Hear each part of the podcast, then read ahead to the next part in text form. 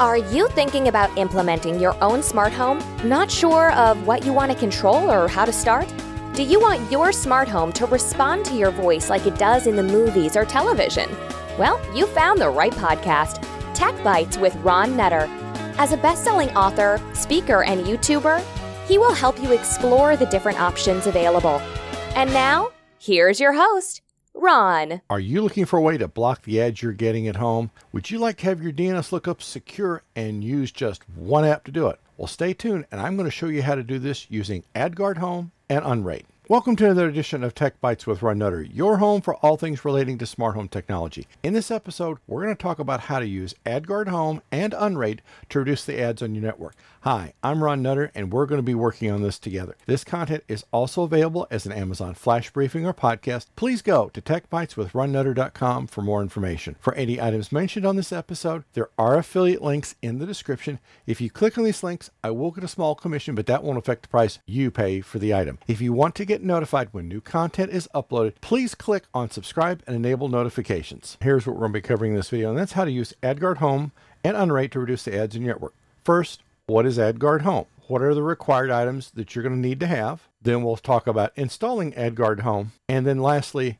configuring. And there's some very interesting things that you'll want to stay tuned because this is going to give you some nice functionality and not have to use a lot of extra software packages. If you're like me, you probably get more ads on your home network than you thought were available in the free universe. There's ways to handle that. Now, I've been using Pi-hole for several years, but I recently found something a little bit better that I wanted to bring to your attention because you can always do better. And I think that one thing is going to be AdGuard. Now, I'm still going to continue to use Pi-hole. It's going to be a backup system just in case I've got to take AdGuard down that I'm still covered. But this is some very interesting things that I think you want to know about. So let's switch over, and this is going to be the thing to pay attention to. Now, what you're seeing here is AdGuard Home, and they're talking about Windows, Mac, Android, iOS. Well, we're doing it on top of Unraid. So trust me, we're taking it to a whole nother level. If you want to know what's different, this is one of the best charts I've found. And this is off where the AdGuard folks have their stuff up on GitHub. And look at the difference. You can get HTTPS for the admin interface. That's built into AdGuard. It doesn't matter just checking a box and a little bit of extra work. You can do it with Pi-hole a little bit more. Now, if you've seen some of my videos in the past, then you'll notice we've talked about DNS over HTTPS or DOH or DO, as you've heard me say a few times. Sorry, bad joke. Uh, then there's DNS over TLS or DNSCrypt. At this point, I have never found a way to run DNS over HTTPS because you've got to get into a third party app and it doesn't support it. It supports DNS over TLS, which is better than nothing, but you know, you want better. Cross platform, it's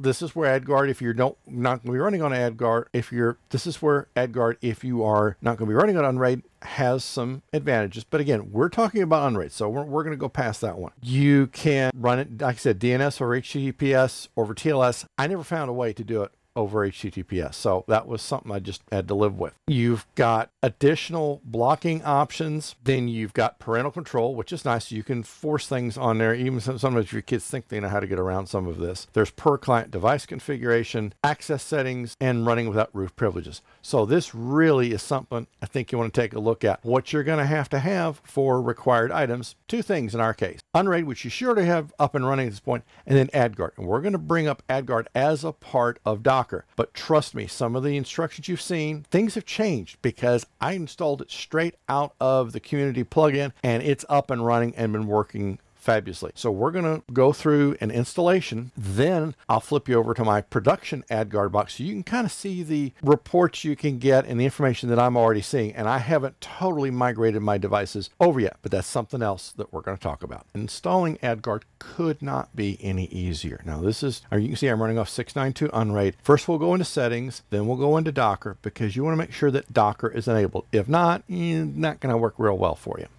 So we're going to leave everything at defaults. Now I've already gone through and I've picked several things that I want to have on here. I've just searched for AdGuard and the one I'm going to go with here is AdGuard Home. It's from a Sawat2545. I apologize if I'm mispronouncing your name. And I'm going to pin it here just so that in case something happens, it will show up on the pin list. Now your pin list is going to be Unraid server specific. So since I've got two Unraid servers, if I don't pin it on both of them, then it's not there. Minor point, but we'll deal with it. Okay, so we'll click on install for AdGuard Home home, I'm going to make this uh, as a custom network type. And reason being this way, I don't have to worry about all the port mappings and stuff within Docker. It just simply makes it easier. Then what we'll go through and do is uh, I've already got an address pulled out of my spreadsheet and it's got to be in the same subnet as or the IP address range of your Unraid server. That's just what it's going to be. Now, some of the other directions you're going to see show that this is, you got to add some other things here. I didn't, and it's worked just fine for me. So we'll click on apply, and it's going to take it just a bit here to get everything downloaded.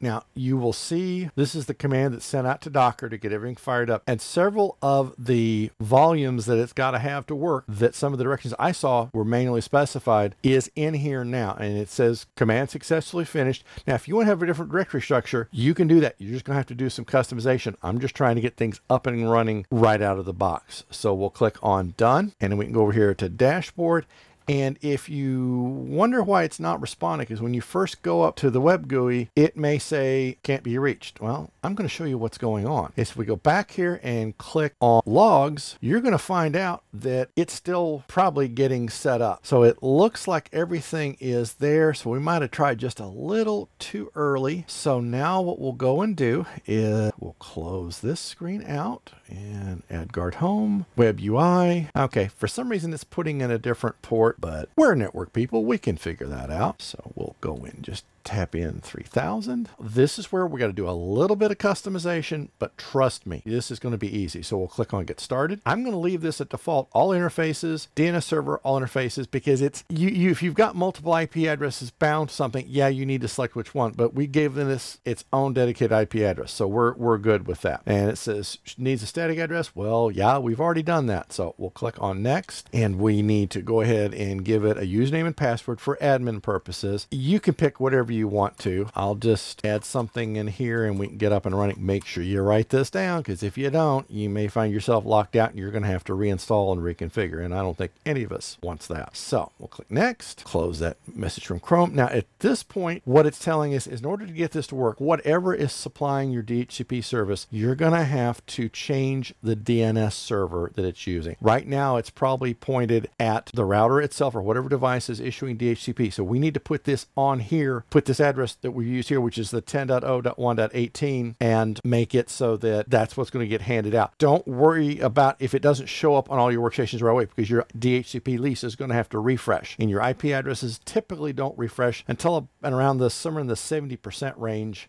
I can't remember the exact number, and then it will pick it up. You can always refresh your DHCP assignment and that will force it out a little quicker. But start out gradually and then you can move from there. So we'll click on next and it says we're ready to go. Got to log in. At this point, we're not going to see any traffic, but that's a good thing because we want to kind of go through and see what's going on and then we'll shift over to my production box because I, I didn't want to get you overloaded right away. The general settings, this is how long, how often it's going to update the block lists that it's using. And you've got some other services here that you can use I don't know that I'll keep log retention for 90 days. Right now I'm going at seven. I may bump that up to 30 on my production box. Statistics retention, I'm probably, I'm going to make those two settings match. Again, I don't know that 90 days is a, is a big deal. We'll get there. DNS settings, and this is where we'll, shift over to the production box and you will see this. This is where when you're going to do DNS over HTTPS, this is what you're going to have to change. And we'll show you the settings here shortly. You've got to give it some bootstrap DNS servers. And what I did, since I'm using the 1.1.1 server, service for my DNS over HTTPS, I just pointed out to their servers down here. Again, we'll show you that in, in just a bit. Now, encryption settings, this is not something you're going to get into right away. Just be aware of it, but be very careful when you do it because especially when you if you engage the HTTPS interface, that may cause a little bit of problem for you. Now the filters, this is where we can go. We've got the different block lists, and there's a host of block lists. I mean, there's block lists that have block lists, I think. So this is what it comes with by default. That's what's enabled. To add more, you just click on add block list, choose from the list, and like I said, you've got quite a bit to, to go through here. I've turned up quite a few of them, especially ones that are on a security basis, because I want to avoid having problems if I can at all costs. But again, we'll go over that in just a little bit. And even though the list will update on a 24 hour interval, unless you change that, it's not a bad idea if you're in here doing some of the work just to go ahead and force an update just in case they've had more than one update in the course of a day, and that way you're covered. So there's all sorts of things you can do here DNS rewrites, there's any number of things you can do that's very, very versatile. The setup guide you've already kind of been through at this point. Now, what we're going to do is we'll go over to my production AdGuard box. Don't care about grouping things together, and we'll get logged in. And it keeps loving to telling me that I've got to change passwords. This is what it's going to look like once you've got things up and running. This is going to show you really what can be done. Now we'll get into some of the under the hood stuff to show you how I've done the configuration. And I've already got the notes down in the description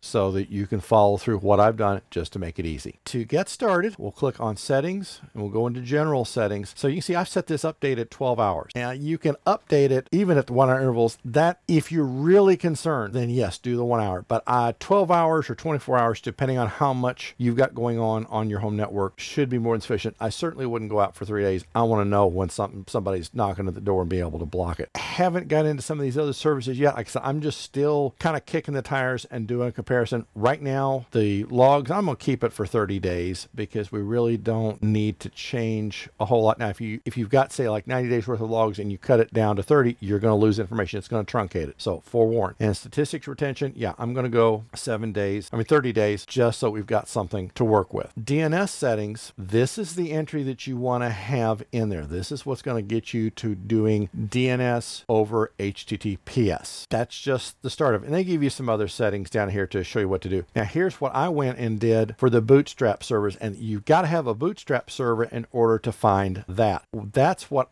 I'm doing, and I'm just going to get rid of the rest of this because I don't really need it at this point. Well, you always want to, anytime you make changes, you want to make sure you're okay. So click on test upstreams, and then once that looks like it's okay, then click apply, and that way you've got that saved. This is getting into a little more advanced setup. Again, this has got room to grow with you. I'm leaving this at defaults for the time being. Then you see about the DNS cache. You can restrict who can request from it. So there's really a lot of very nice flexibility. The encryption settings we've already gone over. This is something I'm leaving alone for right now because you, if you turn on everything once you have problems, then you have to go figure out where the problem is. So start simple. Can, like I said, it's got room to, to grow with on you. Under dashboard, if we go here to blocked by filters, or you can go up here, either way, there's not a wrong way to do this. So if we go blocked by filters, and you can see the filters that I'm already using and I've turned up quite a bit because the whole thing that I want to keep from happening is getting somebody trying to get into the network or if I've done something stupid and gone to a site that was infected that I didn't get a warning about this way we've got it set. So I've turned up a lot of these. You can always look at more information on these. We'll say choose from list. You can go here to the little eye with a circle around it and that's going to let you see what's actually in the list at that point or you can click on the home button, and that's going to take you to the website for the guy who's actually, or the group, whatever the case may be, that is coming up with that. So you can get some more information. I've not turned up all the security ones, but I'm also not getting into some of the regionals. And then there's another one called Bar Block. And if you happen to know a custom one, as long as they produce it in the format that this understands, then you should be good to go. Now you see where we've got updated, and I've already been in here this morning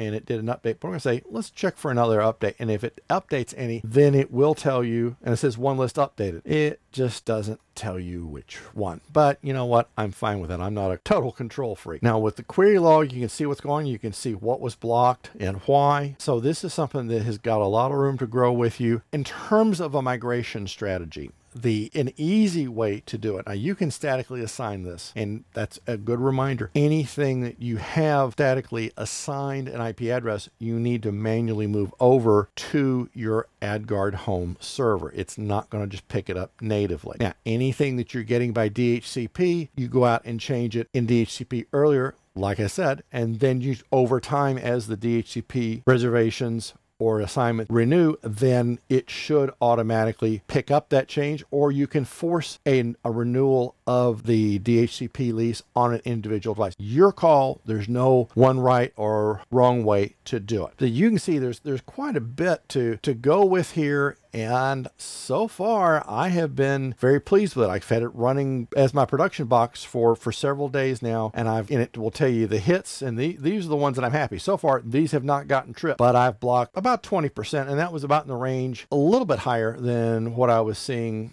with Pi-hole. Again, I'm running both of these, so there is not a right or wrong way. You can always run Pi-hole as a secondary system. So if some reason your AdGuard box is, you got it down for maintenance, hey, that's great. You can also run a second AdGuard instance if you want to, ideally on a separate unraid box so that you have that in case your main unraid box is down. You still got AdGuard up and running by another one. Something to note if you do that. I had this happen on a couple of my streaming media receiver apps. Some of them don't like the switch. I had one service that, oh, it complained about network problems and everything else until I went in and changed the DHCP server settings for DNS, and then it was happy. The other apps didn't have a problem. So that's a troubleshooting step to remember that if you are taking the IP address down that you're using for AdGuard and you've got a second system there, you may want to go change the order of the DNS servers listed in DHCP that it's giving out because that may give you a little bit of heartburn. But this is something really that is very, uh, was very easy to set up. You saw what I went through and very straightforward. AdGuard's got a little bit of a quirk. It's not handing out the right port number, but I can deal with that. And that was just, you get in, you're up and running, and that's it. So you really really can't make things much easier than that. If you're watching this on YouTube, you will see videos on the screen that are similar to the one you've just watched or other content that YouTube thinks you might be interested in. If this video helps you or provides value, please click on that like button thumbs up. If you haven't already subscribed to the channel, please click on subscribe now and enable notifications. We'll see you in the next episode. Thanks for watching. Thanks for listening to the TechBytes with Ron Nutter podcast. If you know someone who's interested in creating their own smart home, please share this show with them. Please subscribe on iTunes or Google Podcasts and leave us a review. Have questions? Contact Ron at questions at techbyteswithronnutter.com. He looks forward to sharing more incredible insights on the next episode.